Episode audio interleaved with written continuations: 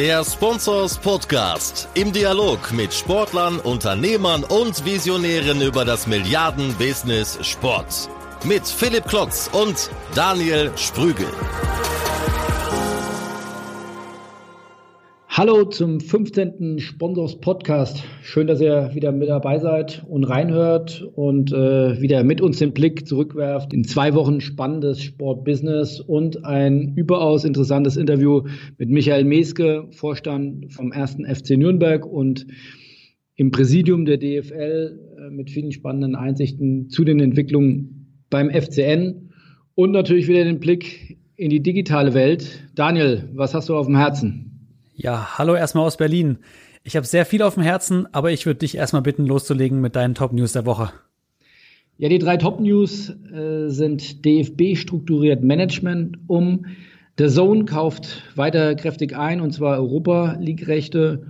Und in der Tat, da muss ich dir dann gleich den Ball rüberspielen. PwC-Studie mal als Stichwort, aber dazu gleich mehr. Also, DFB strukturiert Management um. Die bisherigen Direktionen, sechs an der Zahl, werden gestrichen. Dafür gibt es vier neue Ressorts. Also da gibt es viel Stühlerücken und viel Kampf um weniger Positionen. Auffälligste Geschichte ist die Position des Nationalmannschaftsmanagers, nämlich Oliver Bierhoff, wird es so in dieser Form nicht mehr geben. Genauso die des Sportdirektors. Das wird alles in dem neuen Ressort aufgehen. Das alles ist auf Empfehlung einer umfangreichen Untersuchung von McKinsey durchgeführt worden, die drei Monate durch den DFB gelaufen sind und jetzt ihre Empfehlungen ausgesprochen haben. Ähm, Ziel ist es unter anderem auch, das 19-köpfige Präsidium des DFB äh, mit an der Spitze Herrn Grindel aus dem operativen Geschäft stärker herauszuhalten und eher Funktion eines Aufsichtsrats zuzuweisen. Und damit einhergehend ist auch, dass die Position des DFB-Generalsekretärs, nämlich äh, Friedrich Curtius, gestärkt wird. Also viel los beim DFB, das wird sicherlich noch einige Wochen und Monate dauern. Äh, dann steht ja auch noch die Akademie an, dann wollen wir auch noch Weltmeister werden. Also äh, DFB, den wird nicht langweilig. Ja, die EM-Bewerbung darfst du nicht vergessen. Da hast du völlig recht. Die Europameisterschaft wollen wir auch noch holen. Also von daher, in Frankfurt passiert einiges, aber auch in Berlin, nicht nur bei dir, sondern bei The Zone. Die kaufen nämlich kräftig weiter ein, haben jetzt die Europa League-Rechte sich gekauft und das Besondere daran, die haben sie nämlich exklusiv oder fast exklusiv 205 Spiele ab der nächsten Saison bis zur Saison 2020, 2021 und äh, nach dem Erwerb oder dem Teilerwerb der Champions League-Rechte in der nächsten Saison, das teilen sie sich nämlich äh, zusammen mit Sky, das nächste große Ausrufezeichen in der Expansionsstrategie von der Zone.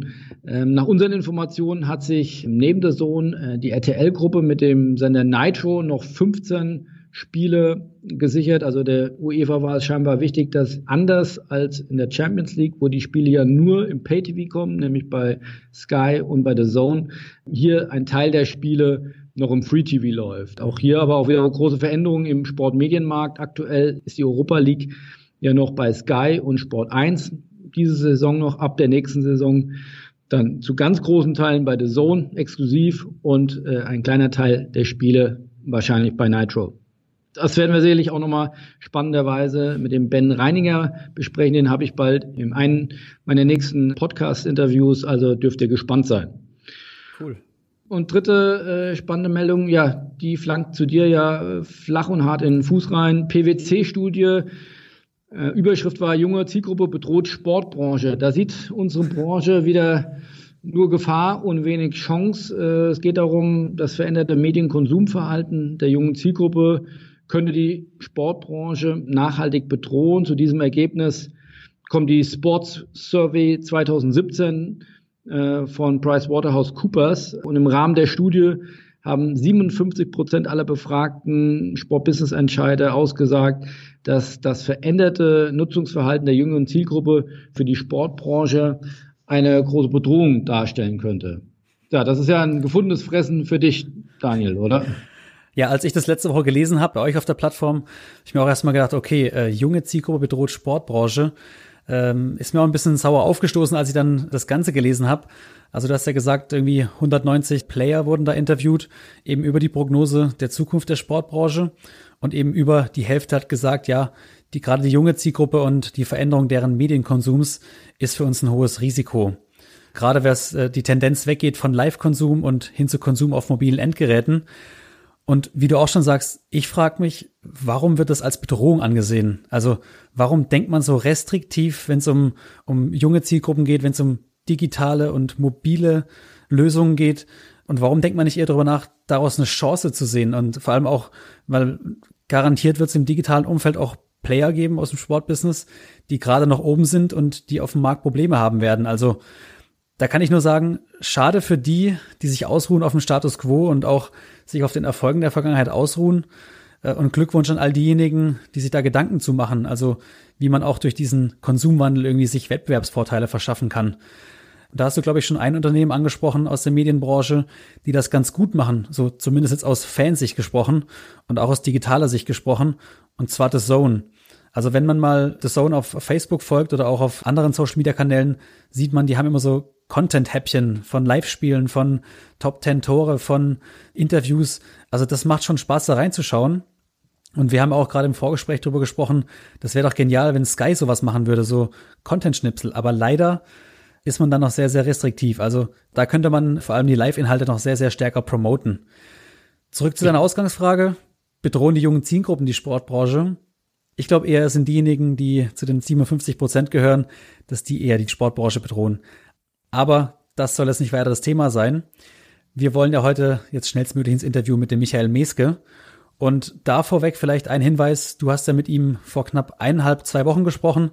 Da war noch nicht bekannt, dass der erste FC Nürnberg ins Thema E-Sport einsteigt. Das wissen wir mittlerweile, dass sie das getan haben. Deswegen seht uns nach, dass die letzte Antwort auf äh, deine Frage noch etwas veraltet ist. Nichtsdestotrotz, die zehn Fragen davor waren echt gut. Hört's euch an und jetzt viel Spaß dabei. So, Daniel, bevor wir jetzt äh, rübergehen zum Interview, by the way, du hast recht, E-Sport hat er noch nicht äh, ganz die Katze aus dem Sack gelassen, aber wer ihn kennt oder genau hinhört, der kann erahnen, dass da was äh, geschlummert hat. Und ja, schade, dass er es uns noch nicht rauslassen konnte, aber jetzt ist die Katze ja aus dem Sack. Ansonsten, äh, wie gesagt, die wichtigste Meldung heute bei Sponsors, sicherlich hat die ganze Branche gelesen, Sprügel gründet Digitalplattform. Was hat es denn damit auf sich? Also ich, ich sage nicht zu viel, aber heute Morgen die meistgeklickte Meldung. Ähm, Daniel, erzähl doch mal ein bisschen mehr. Was, was, welche Digitalplattform gründest du jetzt? Ja, danke schon mal vielmals und auch schön, dass es so meist geklickt wurde.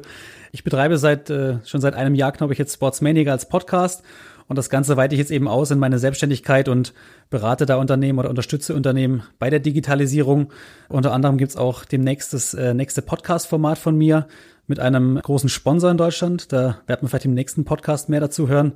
Und ich freue mich eben dabei, mit Sportsmaniac eben auch weiterhin dafür zu sorgen, dass die Digitalisierung im Sport Einzug erhält. Das ist doch schön. Dann jetzt schnell ab zu Michael Meske und viel Spaß beim Reinhören.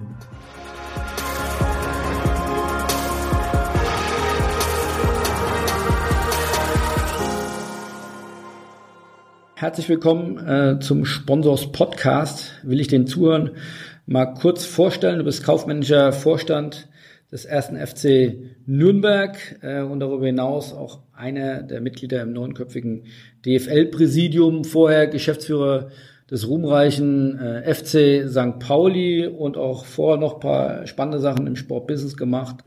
Ja, du bist jetzt seit zwei Jahren beim FCN. Äh, wie fällt dein Zwischenfazit aus?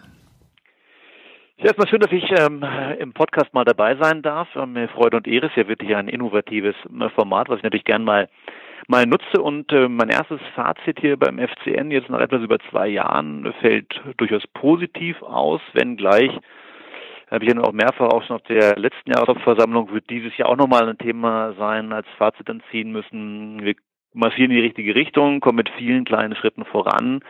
Allerdings sind die großen Befreiungsschläge auch noch ausgeblieben. Das muss man sicherlich konstatieren. Du meinst vor allem finanziell? Sicherlich finanziell, natürlich kann man dann auch mal das Sportliche gleich in einem Atemzug mitnennen. Da gibt es natürlich vielfältige äh, Verbindungen und Auswirkungen. Klar, wenn wir in der Saison 15, 16, wo wir am Ende noch Relegation gespielt haben, wenn wir da den Aufstieg geschafft hätten, dann hätten wir wahrscheinlich eine ganz andere Realität jetzt in der 16, 17er Saison vorgefunden. So haben wir dann wirklich ja große sportliche Probleme gehabt, waren dann weit hinter den eigenen Erwartungen, den öffentlichen Erwartungen mit Platz 12 dann letztlich. Und äh, klar, das prägt dann auch wiederum die Gesamtentwicklung des Clubs, ein bisschen zumindest die kurzfristige Gesamtentwicklung des Clubs und auch die Frage, wie sehr schaffst du es, so eine Region zu mobilisieren, zum einen die Wirtschaft in der Region oder auch die Fans und Sympathisanten des Vereins in der Region. Da will ich jetzt gar nicht natürlich äh, den schwarzen Peter in den sportlichen Bereich schieben. Am Ende sind wir alle dafür verantwortlich, aber das ist im Fußball nun mal so, Erfolg und Misserfolg auf dem Platz prägt sicherlich ganz, ganz wesentlich auch die, die Gesamtsituation eines Vereins. Aber ihr müsst doch jetzt eigentlich im Geld schwimmen. Vier Millionen mehr aus dem neuen TV-Deal. Wo geht das denn hin? Ja, das geht erstmal dahin, dass ja die, äh, die Flut die Boote hebt.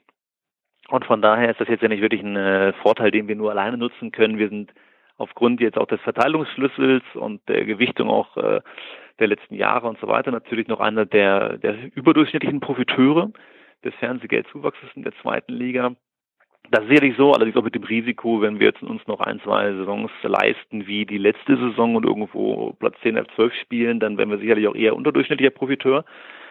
Und von daher haben wir jetzt momentan natürlich noch die Gelegenheit nutzen können und haben unsere Etatunterdeckung, die wir in den letzten ein, zwei Jahren zwar stetig abgebaut haben, aber noch nicht ganz vom Tisch wischen konnten, dass wir die jetzt natürlich deutlich ähm, einfacher regulieren konnten in unserem Sinne. Aber natürlich mit der Konsequenz auch dafür nicht so viel, wie vielleicht manch anderer von diesen Mehrerlösen aus dem TV-Vertrag dann entsprechend in die Mannschaft stecken zu können. Du hast eben die Unterdeckung angesprochen. Wie hoch war die denn, als du eingestiegen bist beim FCN? Als ich eingestiegen bin, äh, war sie im, mal, hoch siebenstelligen Bereich. Und das ist dann schon natürlich eine Hürde. Das ist der FCN sicherlich ein sehr transferstarker Verein. Deswegen war das dann auch der Schlüssel, um den Etat bestmöglich irgendwie noch auszugleichen mit relativ hohen Transfererlösen eben und entsprechenden Net Profits. Und hat man auch mal wieder investiert in den sportlichen Bereich. Aber am Ende waren die Transfers sicherlich die Stellschraube, um dieses Delta zu regulieren. Und das war natürlich auch diesen Abstiegswirren bis 13, 14 bis zu der Saison war der Verein ja fast ein etablierter Erstligist. Natürlich war mal Sechster, war mal Zehnter, war mal Zwölfter über mehrere Jahre hinweg. Eigentlich nur ein Abstieg davor in den letzten Jahren, wo man sofort wieder aufgestiegen ist. Und wenn man dann eben nach so einer Phase absteigt, dann ist es sicherlich auch ein ganz klassisches Muster, dass man erstmal alles dafür tut, versucht möglichst viel Liquidität wieder in den Sport zu investieren, um einfach so schnell wie möglich aufzusteigen. Das hat man hier ein, zwei Jahre probiert und ist eben nicht realisiert. Und dann war das eigentlich die Konsequenz daraus, dass man eben diese sehr, sehr ausufernde Etatunterdeckung aufgewiesen hat. Die haben wir jetzt ein Stück weit in der letzten Saison dann mal auf ähm, einen mittleren siebenstelligen Bereich, so knapp sechs Millionen Euro, Pi mal Daumen dann reduzieren können und jetzt in der aktuellen Saison nochmal deutlich, dann eben aber auch mit dem TV-Geld und weil wir eben nicht viel mehr in den Sport investiert haben, wie vielleicht manch anderer, sondern jetzt mehrheitlich eben diesen Vorteil nutzen, um die Unterdeckung nochmal weiter in Richtung jetzt eine Million dann äh, zu regulieren. Das ist wiederum für uns ein Bereich, den können wir mit den vielfältigen Transfers, die so beim Club auch getätigt wurden, im Regelfall allein schon aus Nachschlägen dann heraus bedienen, dass man quasi bei Weiterverkäufen von bereits transferierten Spielern nochmal partizipieren kann, sodass wir uns da eigentlich jetzt endlich mal auf einem relativ konservativen Planungsniveau wähnen. Aber auch mit der Konsequenz, dass man eben nicht mehr wie vielleicht vor zwei Jahren noch den zwei drittgrößten Zweitliga-Spielbetriebsetat hat, sondern wahrscheinlich jetzt nur noch geschätzt zu den fünf, sechs größten. Wer ist da an der Spitze? Schwer zu sagen, ist ja momentan ein relativ homogenes Feld, immer sicherlich nicht mehr jetzt die ähm, beiden Dickschiffe wie Stuttgart oder Hannover in der letzten Saison, aber wir denken schon, dass die, die Ingolstädter, dass die Darmstädter, die glaube ich auch mit Augenmaß gewirtschaftet haben, die Berliner äh, letztendlich von Union und ähm, noch vielleicht ein, zwei andere Teams rund um Eintracht Braunschweig, St. Pauli auch wahrscheinlich so auf dem Niveau oder leicht vor uns agieren und ähm, ja, das prägt dann auch eine Liga. Düsseldorf kann ich jetzt natürlich schwerer einschätzen aus der Distanz, aber das sind wahrscheinlich so die Vereine, die eben etattechnisch dann oben mitspielen und dann kommen ja erfahrungsgemäß immer noch ein, zwei Überraschungsteams, die mit eher über überschaubarerem Etat und natürlich in einer guten sportlichen Phase dann sich oben da reinspielen. Und dann sind es die sieben, acht Mannschaften, die wir in den letzten Jahren ja auch gesehen haben. Wenngleich wir da eben eher zwei Dickschiffe dabei hatten und es dies Jahr so ein bisschen homogen an der Spitze aufgestellt ist. Wie geht man damit strategisch um, wenn man auf der einen Seite weiß, man muss immer die besten Spieler verkaufen und auf der anderen Seite habt ihr wahrscheinlich selbst den Anspruch an euch, aber mindestens mal das Umfeld, dass ihr ja in die erste Liga gehört bzw. aufsteigen wollt. Wie kriegt man diese Quadratur des Kreises hin?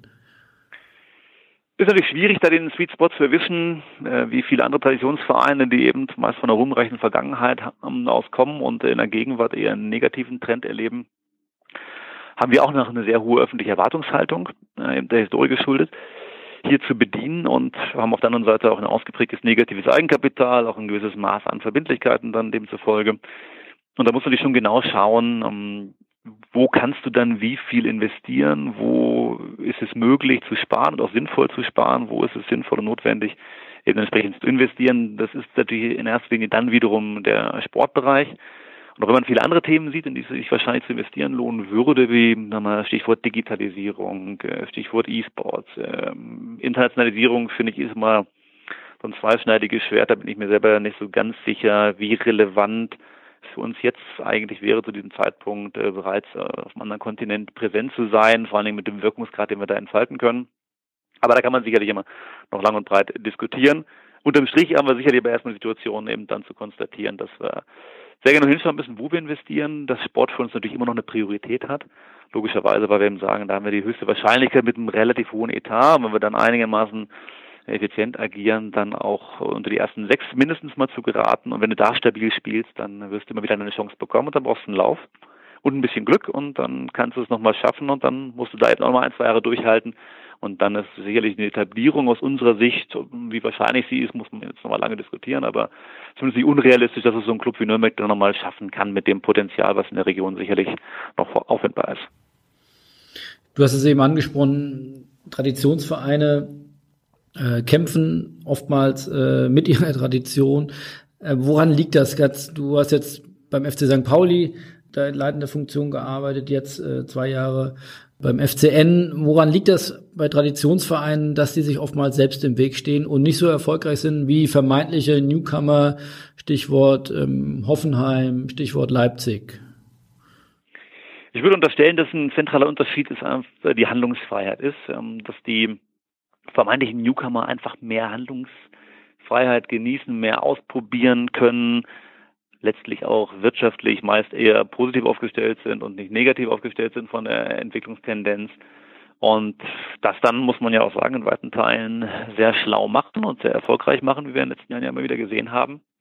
Wohingegen Traditionsvereine eben eher von einer Negativentwicklung geprägt sind. Das macht es dann für viele Partner vielleicht nicht ganz so spannend, sich damit zu assoziieren. Darüber hinaus gibt es meist dann auch eine fragmentierte Öffentlichkeit, äh, die sehr unterschiedliche Einschätzungen hat. Gibt genug ehemalige, die sich meinungsstark äußern können, die auch immer wieder natürlich Gehör finden, weil sie eben eine gewisse Popularität aufweisen.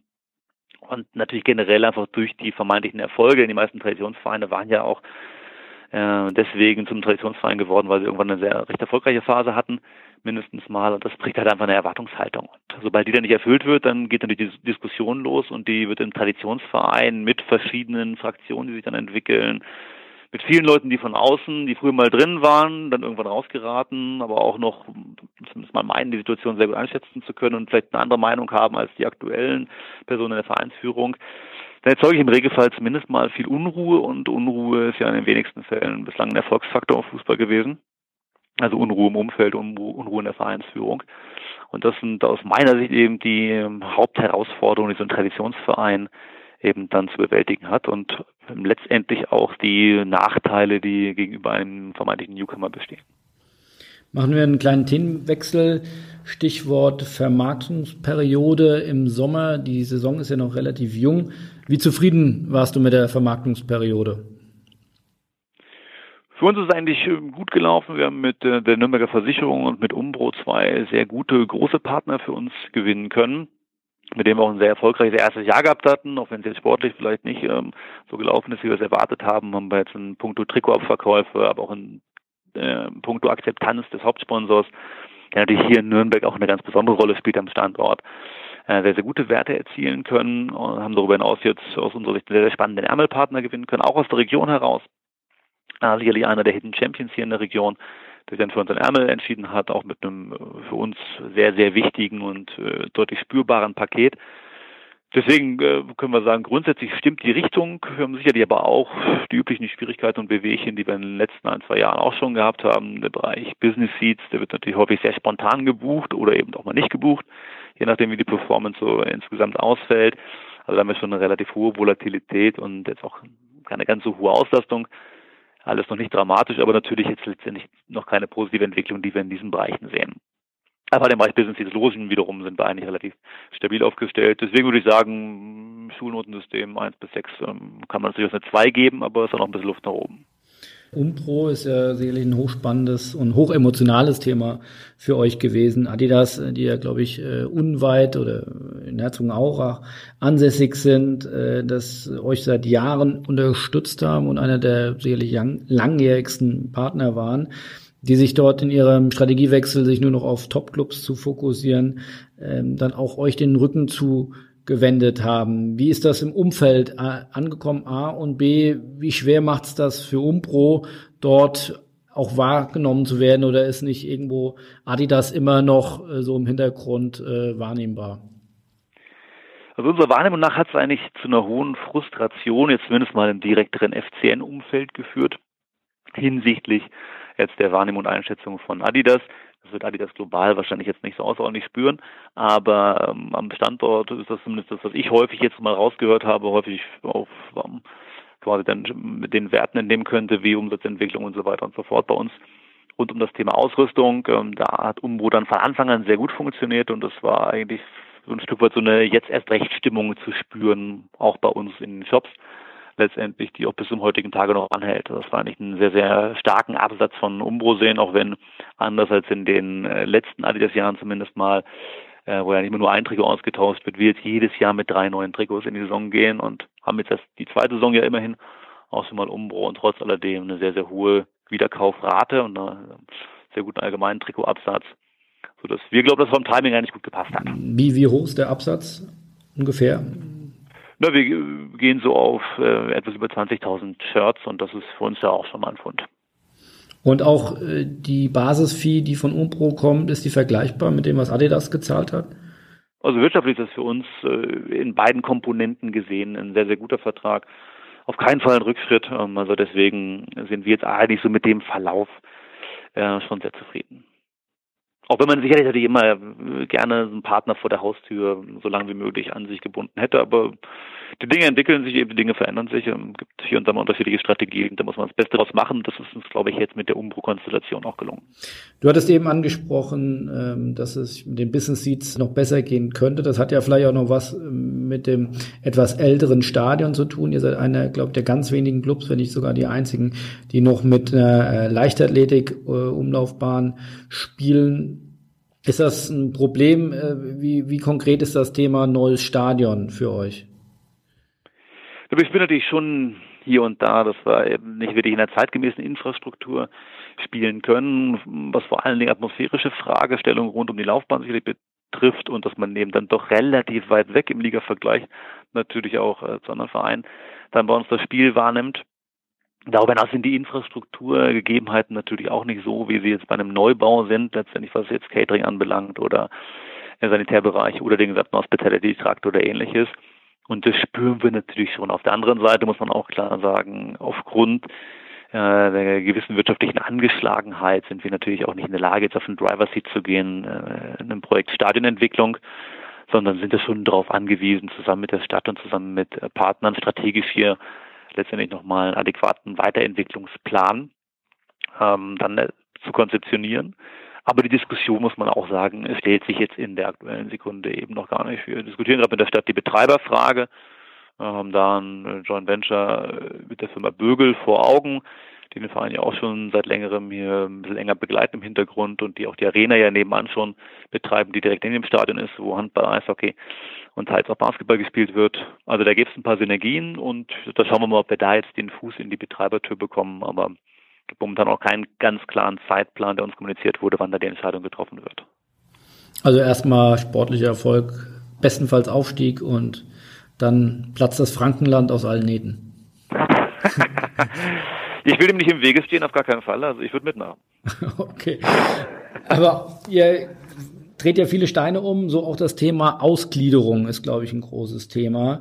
Äh, kannst du uns da auf einen aktuellen Stand bringen? Ihr habt ja jetzt, ähm, wir werden ja in rund anderthalb Wochen mit unserem Podcast rauskommen. Da wird dann eure Mitgliederversammlung schon stattgefunden haben. Die findet jetzt äh, am Wochenende statt. Ähm, kannst du uns mal auf einen aktuellen Stand bringen? Wo steht ihr beim Thema Ausgliederung?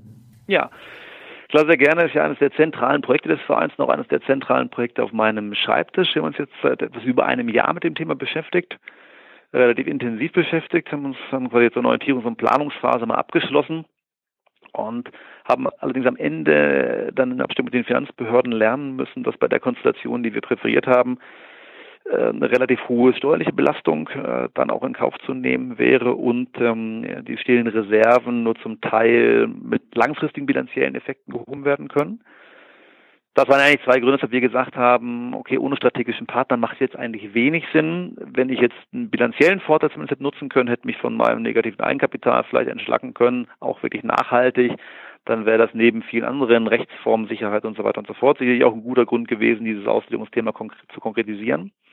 Wenn man sagt, diese bilanziellen kosmetischen Effekte sind eben dann doch eher nur kurz- bis mittelfristig, es gibt relativ hohe Kosten durch Steuerzahlungen, nebst jetzt Berateraufwand und so weiter, dann stellt sich schon die Frage, wenn du noch keinen strategischen Partner an der Seite hast, der dir wirklich auch wirtschaftlich dann nochmal die Situation in der Kasse, in Anführungszeichen, verändert, macht es dann Sinn? Und wir haben uns in dieser finalen Erkenntnis dann dazu entschlossen, jetzt mal die Spur zu wechseln, nicht die Richtung, aber die Spur zumindest zu wechseln und haben gesagt, wir nehmen jetzt diese Erkenntnisse, wir nehmen die Rahmenbedingungen, die wir erwartet, erarbeitet haben und machen uns jetzt mal auf die Suche nach einem strategischen Partner oder auch zwei, wie auch immer und dann wollen wir, wenn wir diese gefunden haben, dann die Mitglieder letztendlich mit der zentralen Frage Ausbildung ja oder nein konfrontieren. So ist eigentlich der, der Zeitplan.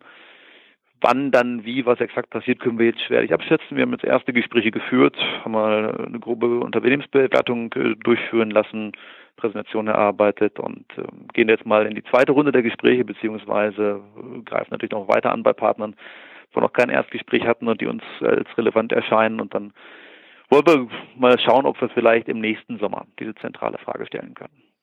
Und Stichwort Unternehmensbewertung, wie hoch ist die Bewertung, kann man das sagen? Na, die orientiert sich jetzt grundsätzlich sicherlich an dem, was man im Markt auch in den letzten Jahren an äh, Transaktionen gesehen hat und die waren ja alle irgendwo bei einem 2,5 bis dreifachen Umsatzmultiple und in dem Bereich äh, liegen wir letztendlich auch relativ grob gesagt. Und wir haben 40 Millionen Umsatz und dann bist du bei 100, 120 Millionen. So in der Größenordnung würde dann die gesamte Bewertung liegen. Jetzt äh, wollen wir natürlich auch nur einen Teil veräußern, mindestens am ersten Schritt. Und deswegen, ähm, also ein Großteil lässt sich ja sowieso nicht veräußern, haben wir auch nicht vor, sondern wir denken ja auch in diese 24,9 Prozent Richtung jetzt je nach konkreter Gesellschaftsform, die dann gewählt werden würde. Und dann wäre man eben logischerweise bei einem äh, knappen Viertel an Wert, den man realisieren könnte. Aber das ist erstmal die Theorie, das Papier und äh, was die Praxis dann bringt, das werden wir sehen. Du bist ja wohnhaft in, in Hamburg, vielleicht gibt es ja ganz gute Träte zu Herrn Kühne oder auch, auch am Wasser wohnhaft. Äh, äh vielleicht. Ja, wenn ich nicht in Nürnberg bin, bin ich noch in, hier und dann Hamburg, aber ähm, letztendlich zu Herrn Kühne wird da relativ wenig Draht und ähm, ich schätze ihn auch als sehr, sehr eingefleischten HSV-Anhänger ein, sodass ich da relativ wenig Chancen unterstellen würde in Richtung Nürnberg so dass wir uns jetzt mal auf die Region mal fokussieren. Genau, also das ist die Frage, Stichwort 50 plus 1 könnte fallen, da gehen ja die, die Diskussionen hin und her. Da wollen wir uns jetzt gar nicht unbedingt dran äh, beteiligen, das könnte ein eigener Podcast sein. Nichtsdestotrotz äh, die Frage, ähm, Beispiel Hertha, wo wirklich auch ein, ein ja, Privatinvestor beziehungsweise ein, ein Hedgefonds investiert hat oder anderes Beispiel Bayern München oder wie du auch eben, glaube ich, erwähnt hast, VfB Stuttgart, wo dann äh, ortsansässige Großunternehmen investiert haben. Was schwebt euch da eher vor? Ihr seid auf der Suche, da kann man sich nicht immer aussuchen, aber was glaubst du in den Vorgesprächen, die du geführt hast, äh, was ist da die wahrscheinliche Variante für den FCN? Na, die Region ist sicherlich nicht nur geografisch naheliegender, sondern auch was jetzt sagen wir, inhaltliche Akzeptanz von Partnern anbelangt, äh, sicherlich äh, zu präferieren. Auf der anderen Seite äh, sagen wir jetzt auch nicht, dass diese und jene sofort ausscheiden. Also auch ein äh, Finanzinvestor äh, kann wirklich positive Vorteile stiften, jetzt nicht nur, dass er dir ja auch dann einen Geldbetrag von X in die Kasse spüren würde, sondern dass es unter Umständen auch mal einen Know-how-Transfer gäbe, Synergieeffekte genutzt werden könnte. Also ich bin mal gespannt, was passiert, wenn die ersten Finanzinvestoren unter Umständen dann gegen strategische Partner ausgetauscht werden bei Fußballvereinen und äh, ob es da vielleicht dann auch in puncto Bewertung für den Verein nicht auch sehr, sehr vorteilhafte Lösungen gäbe. Aber wie gesagt, für eine Festlegung ist es ja viel zu früh bei uns. Wir schauen jetzt erstmal in der Region sicherlich, wer könnte da ein relevanter Partner sein, weil das eben für uns natürlich geografisch als auch inhaltlich die naheliegendste Lösung ist. Und da sind wir jetzt auch gerade dabei. Und da gibt es ja auch eine ganze Menge Unternehmen, die mal zumindest theoretisch in Frage kämen. Und deswegen arbeiten wir jetzt die zunächst mal ab, führen aber immer wieder auch mal Gespräche, allein schon mal zur Orientierung auch mit ähm, klassischen Partnern aus der Finanzindustrie. Nur um das noch abzuhandeln, äh, du hattest jetzt zweimal erwähnt, äh, das relativ große negative Eigenkapital. Über wie viel sprechen wir da ungefähr? Wir sind jetzt bei, bei 5, 6 Millionen Euro negativem Eigenkapital, also alles letztendlich natürlich noch bilanziell überschaubar und tolerabel, aber die Tendenz äh, ist natürlich eine, die wir im Auge behalten müssen. Letztlich gibt es ja eine Eigenkapitalauflage der DFL einzuhalten. Einmal haben wir das ja schon mal nicht geschafft vor zwei Jahren und dann hat ja auch zu einer empfindlichen Strafe geführt. Das wollen wir natürlich gerne vermeiden. Im letzten Jahr was abwenden können, sind auch jetzt für den 31.12. ist ja dann der Stichtag 2017 relativ äh, optimistisch. Aber trotz alledem stellen wir natürlich schon fest, in dem dann doch sehr dynamischen Marktumfeld der zweiten Liga und diesem äh, Investitionszwang ja auch letztendlich in, in den sportlichen Bereich, den wir uns auch nicht entziehen können und wollen, ähm, ist es halt eh schwer, wirklich eine richtige Konsolidierungslösung im Sinne von, ich baue jetzt mal das Eigenkapital um, ich baue meine Verbindlichkeiten deutlich ab und so weiter. Also, man muss erstmal deine Liquidität optimieren und da sicherstellen, dass es da keine unangenehme Überraschung gibt. Dann sicherlich musst du deine Eigenkapitalquote im Auge behalten und deine Planung sauber aufstellen. Und dann im dritten Schritt ähm, sind wir sicherlich dann mal daran unterwegs und werden äh, schauen, wie wir jetzt konkret die Verbindlichkeiten, die den Verein belasten, die ja so bei 17, 18, 19 Millionen Euro liegen, je nach Stichtag, dann wie wir die mal äh, strategisch abbauen können. Denn da wir momentan Stand heute restrukturieren wir da hier und da, aber haben in dem Sinne jetzt noch keinen wirklichen Abbauplan. Und das ist dann sicherlich die dritte Herausforderung neben diesem Thema Liquiditätsoptimierung, was wir so vor zwei Jahren hatten. Dann hatten wir vor einem Jahr insbesondere das Thema Eigenkapital, Verbesserung, dafür eine Strategie zu entwickeln. Und der dritte Schritt, der jetzt ansteht, ist eigentlich mal eine konkrete Idee zu entwickeln, wie wir hier mit dem Abbau der Verbindlichkeiten voranschreiten wollen. Thema Vermarkter. Einige Clubs thematisieren immer wieder, sich vom Eigen zu vermarkten versus äh, sich an Vermarkter zu binden. Was ist da eure, euer Standpunkt? Wir haben noch einen laufenden, auch mehrere Jahre laufenden Vertrag mit Lagardère und deswegen stellt sich zum jetzigen Zeitpunkt die Diskussion und auch die Überlegung nicht wirklich. Also zu gegebener Zeit werden wir natürlich alle Alternativen uns einmal vor Augen führen, beobachten den Markt natürlich auch, auch zum jetzigen Zeitpunkt schon sehr intensiv und hören nochmal genau hin, wenn irgendjemand ähm, dann seine Planung vorstellt und so weiter und verschiedene Szenarien skizziert, aber Stand heute gibt es jetzt sicherlich keinen Anlass, konkret darüber nachzudenken, wie wir uns dann in ein paar Jahren aufstellen wollen. Nochmal auch abschließend zum Thema Ausgliederung. Ihr habt ja eine doch sehr rege Fanszene, um nicht zu sagen auch äh, eine rege ausgeprägte Ultraszene. Wie nehmen die das Thema denn auf? Na gut, die sehen das Thema naturgemäß, hätte ich jetzt fast gesagt, äh, sehr kritisch, haben auch eine sehr emotionale Sicht, die ich ihnen auch zugestehe auf den Verein und rein emotional betrachtet äh, mag das dann für jemanden, der wirklich Tag und Nacht an den Verein denkt und sicherlich auch niemand sich überlegen würde, seine Zeit mit irgendwas anderem so intensiv zu verbringen und so weiter, dann nur schwer nachvollziehbar sein. Ich, wir sehen es natürlich eher rational. Meine These ist ja die, du kannst dich ja trotzdem mit dem Verein eng verbunden fühlen, unabhängig von der Rechtsform, wenn die Erwartungen erfüllt werden, die du an den Verein stellst. Also ich würde mal die These wagen, dass jetzt in Dortmund oder in Köln, wenn ich durch die Fußgängerzone gehen würde und würde Leute mit einem Fanschal befragen, ob sie sich als Fan des Vereins fühlen, würde die meisten wahrscheinlich sagen, ja klar, was soll denn die Frage, was soll denn sonst sein? Und wenn ich dann sagen würde, aber das ist doch eine KGAA oder was auch immer, dann würden wir wahrscheinlich mit großen Augen angucken und sagen, ja, ist ja egal, das ist aber mein Verein. Wenn du allerdings nicht die Erwartungen erfüllst, dann, glaube ich, entsteht eher diese Diskrepanz und dieses Störgefühl, dann fühlt man sich eben nicht mehr zu Hause, fühlt man sich nicht mehr verbunden. Das sind dann vielleicht so Themen, wie man sie als Kollegen stellt, betreiben zu wollen, dann den bei 1860 dann mal irgendwann erlebt hat oder, oder. Aber das ist, glaube ich, eher eine Frage, inwieweit ist, der, ist die Gesamtentwicklung des Vereins geeignet, eine Erwartungshaltung zu erfüllen. Geschieht das, glaube ich, dann kann man sehr wohl eine, auch eine emotional äh, komfortable Heimat bieten. Geschieht das nicht, dann entsteht eben so eine Distanz, die es für alle dann natürlich schwierig macht. Und deswegen haben wir natürlich unterm Strich auch da eine relativ veritable Diskussion mit den Ultravertretern, haben dazu auch eine Arbeitsgruppe mal ins Leben gerufen hier. Das Stichwort Vereinsevolution. Und haben da mit verschiedenen Anspruchsgruppenvertretern aus den Gremien des Vereins, also sprich Beirat, Aufsichtsrat, Vorstand, die zwei, drei relevanten Abteilungen für das Thema, sowie drei gelosten Mitgliedervertretern und eben drei vom Fanbeirat entsandten Fanvertretern. Haben wir ein halbes Jahr lang auch mal das Thema diskutiert. Wir haben erklärt, warum wir eine Notwendigkeit sehen für diesen Schritt und ähm, haben dann verschiedene Szenarien diskutiert, haben am Ende Leitplanken definiert letztlich die uns jetzt auch quasi dann in dem weiteren Prozess auch der Partnersuche und so weiter entsprechend dann orientieren und leiten. Und da haben wir schon natürlich festgestellt, und die Kollegen haben dann in Teilen ja auch gesagt, uns geht es jetzt gar nicht um rationale Fakten. Für uns ist das jetzt eine Gefühlsfrage und die können wir jetzt nur so beantworten, dass wir einfach Gegner der Ausgliederung sind. Und dann muss man das auch mal akzeptieren. Gehört eben auch dazu, nicht alle kann man jetzt dazu verpflichten, das Thema streng rational zu betrachten. Der Fußball lebt ja auch in hohem Maße von der Emotion.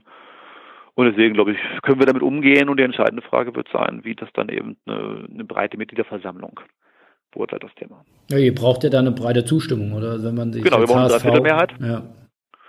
Und sicherlich werden wir da bei den äh, Ultras eher wenig Befürworter finden für das Thema. Die aber dann wahrscheinlich dann mobilisieren können. Das ist ja schon eine Herausforderung, wenn die dann mit, mit ihren Hunderten bis Tausenden von äh, Ultras oder, oder Fans eben kommen, äh, dann hat man auf jeden Fall eine große Opposition. Das ist sicherlich so. Also, und wir brauchen natürlich ähm, für eine derartige Satzungsänderung auch eine Dreiviertelmehrheit.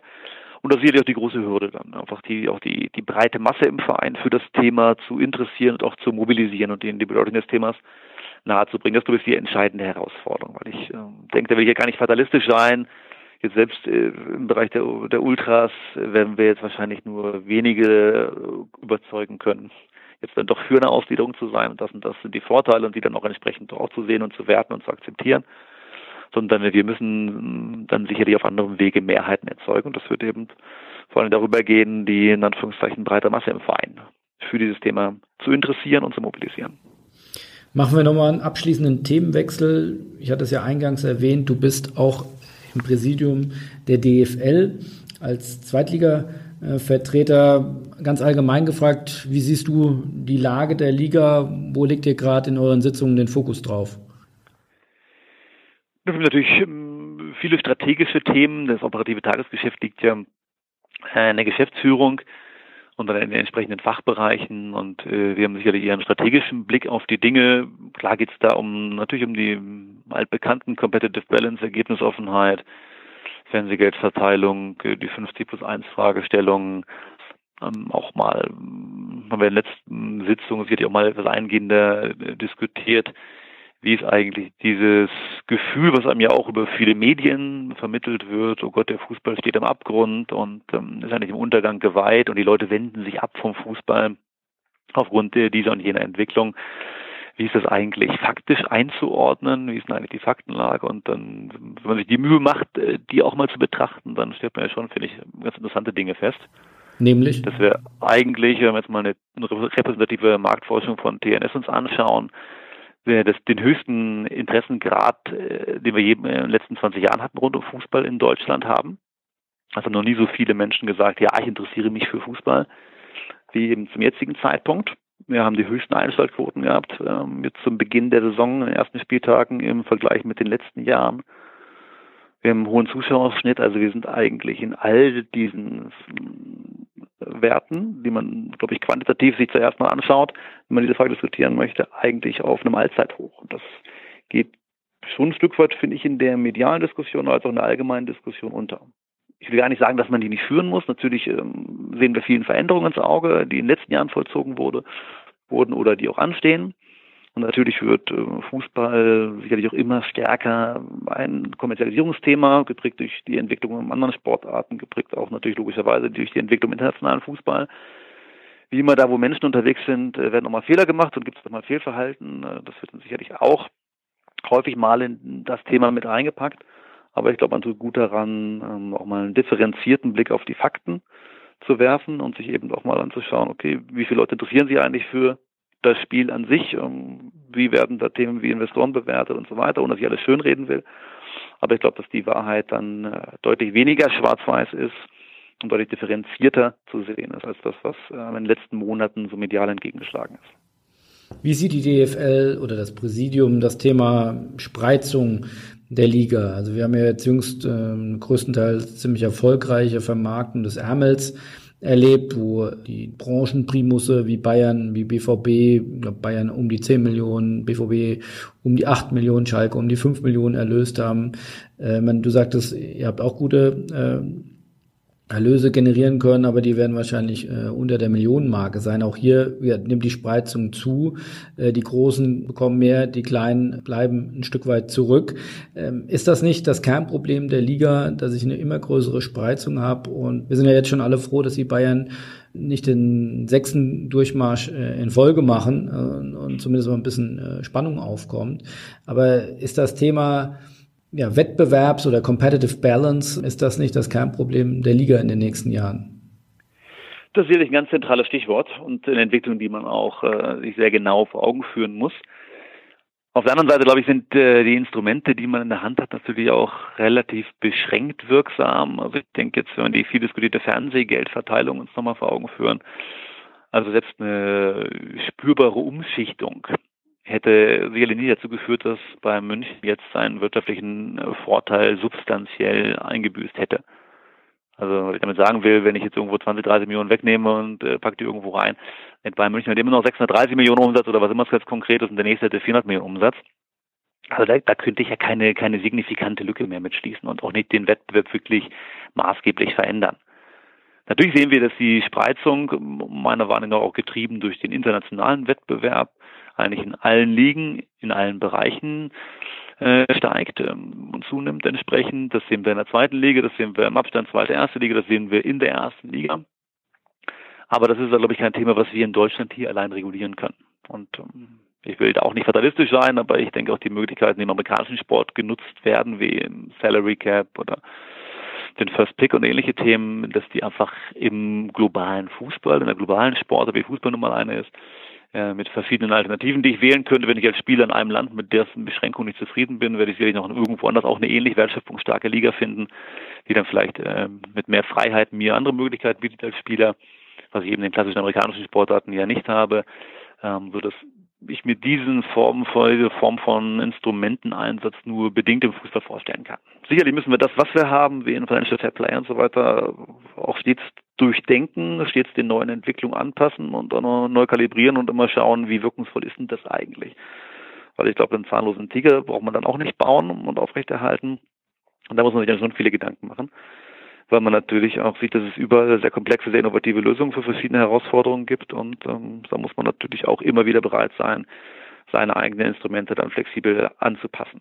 Aber ähm, ich glaube, dass hier und da die Verteilungsdiskussion jetzt mal rund um Fernsehgelder und so weiter auch eben recht eindimensional geführt wurde. Und man eben eins auch nicht verkennen darf, äh, wir haben eben nicht nur diesen einen nationalen Markt, in dem wir uns bewegen, sondern wir haben auch äh, natürlich nicht nur ein Verein, sondern ja wirklich mehrere Vereine, die auch schauen müssen, dass sie eine internationale Perspektive aufrechterhalten, wo es dann automatisch zu Zielkonflikten gibt. Und wenn die das Bild letztlich auch, ähm, von der Incentivierung, auch von der strategischen Ausrichtung der Erstliga prägen, an der Spitze, dann müssen alle, die in der ersten Liga mitspielen wollen, sich die natürlich auch ein Stück weit entsprechend anpassen. Und wenn dann einer von denen mal absteigt und hat sich aber vorher schon die und die Möglichkeiten gegeben, sei es Infrastrukturentwicklung, sei es Budgetmöglichkeiten, sei es Investor ja nein und viele andere Themen entsprechend und geht dann in die zweite Liga, dann prägt er dann natürlich das Bild auch entsprechend. Dann müssen sich alle Zweitligisten, die da mitspielen wollen, dementsprechend wiederum anpassen. Und das ist, glaube ich, schon einfach ein Mechanismus und eine Konsequenz, die man sich auch vor Augen führen muss in der ganzen Diskussion. Deswegen glaube ich, ja, ein wichtiges, bedeutsames Thema ist leider nicht ganz so einfach zu sagen, wir verteilen jetzt mal die Fernsehgelder anders und dann haben wir wieder das Ergebnis offene Spiel mit der ganz ausgeprägten äh, Competitive Balance. Ich fürchte auch, wir werden das Thema jetzt nicht in fünf Minuten lösen können. Deswegen. Vielleicht in sechs, gib mir nochmal eine. Deswegen versuche ich den Kreis zu schließen und zum ersten FC Nürnberg zurückzukommen. Du hattest vorhin auch mal das Stichwort E-Sport erwähnt. Abschließende Frage, Stichwort auch Kommerzialisierung eines Zweitligisten. Äh, ist das Thema E-Sport, das ja momentan aller Munde ist. Jetzt kürzlich hat der VfL Bochum auch bekannt gegeben, als erster Zweitligist ein E-Sport-Team zu gründen. Ist das auch ein Thema für euch? Wir beschäftigen uns auch sehr intensiv damit, werden da auch ähm, aller Vorsicht nach demnächst dann mal was verkünden ähm, zu dem Thema, weil es auch für spannend erachten. Sagen wir auch, wir müssen eben schauen, wie wir ähm, auch gerade die Jugendlichen, die jungen Zielgruppen erreichen mit unseren Themen. Glaube ich, dass jetzt nur äh, die Geschichte vom traditionsreichen FCN dann vielleicht auch äh, einen Tick zu kurz gesprungen.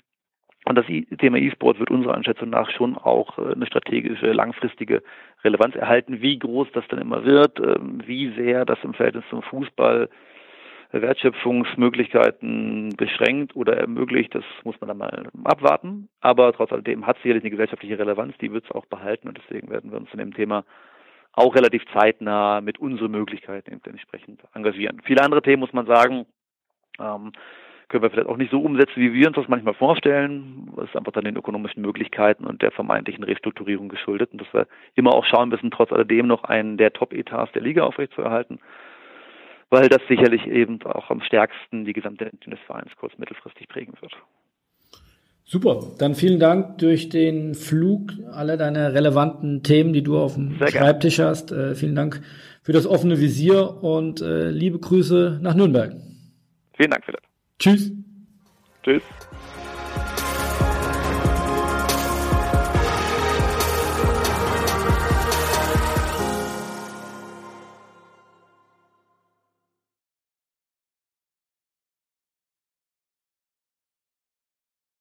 Wenn euch der Podcast gefallen hat und ihr weiterhin äh, die neuesten Informationen aus dem Sportbusiness und der Digitalbranche von Daniel und mir hören wollt, dann klickt auf Abonnieren in eurer Podcast-App und dann hören wir uns alle zwei Wochen. Also bis dahin, wir hören uns. Ciao, ciao. Tschüss.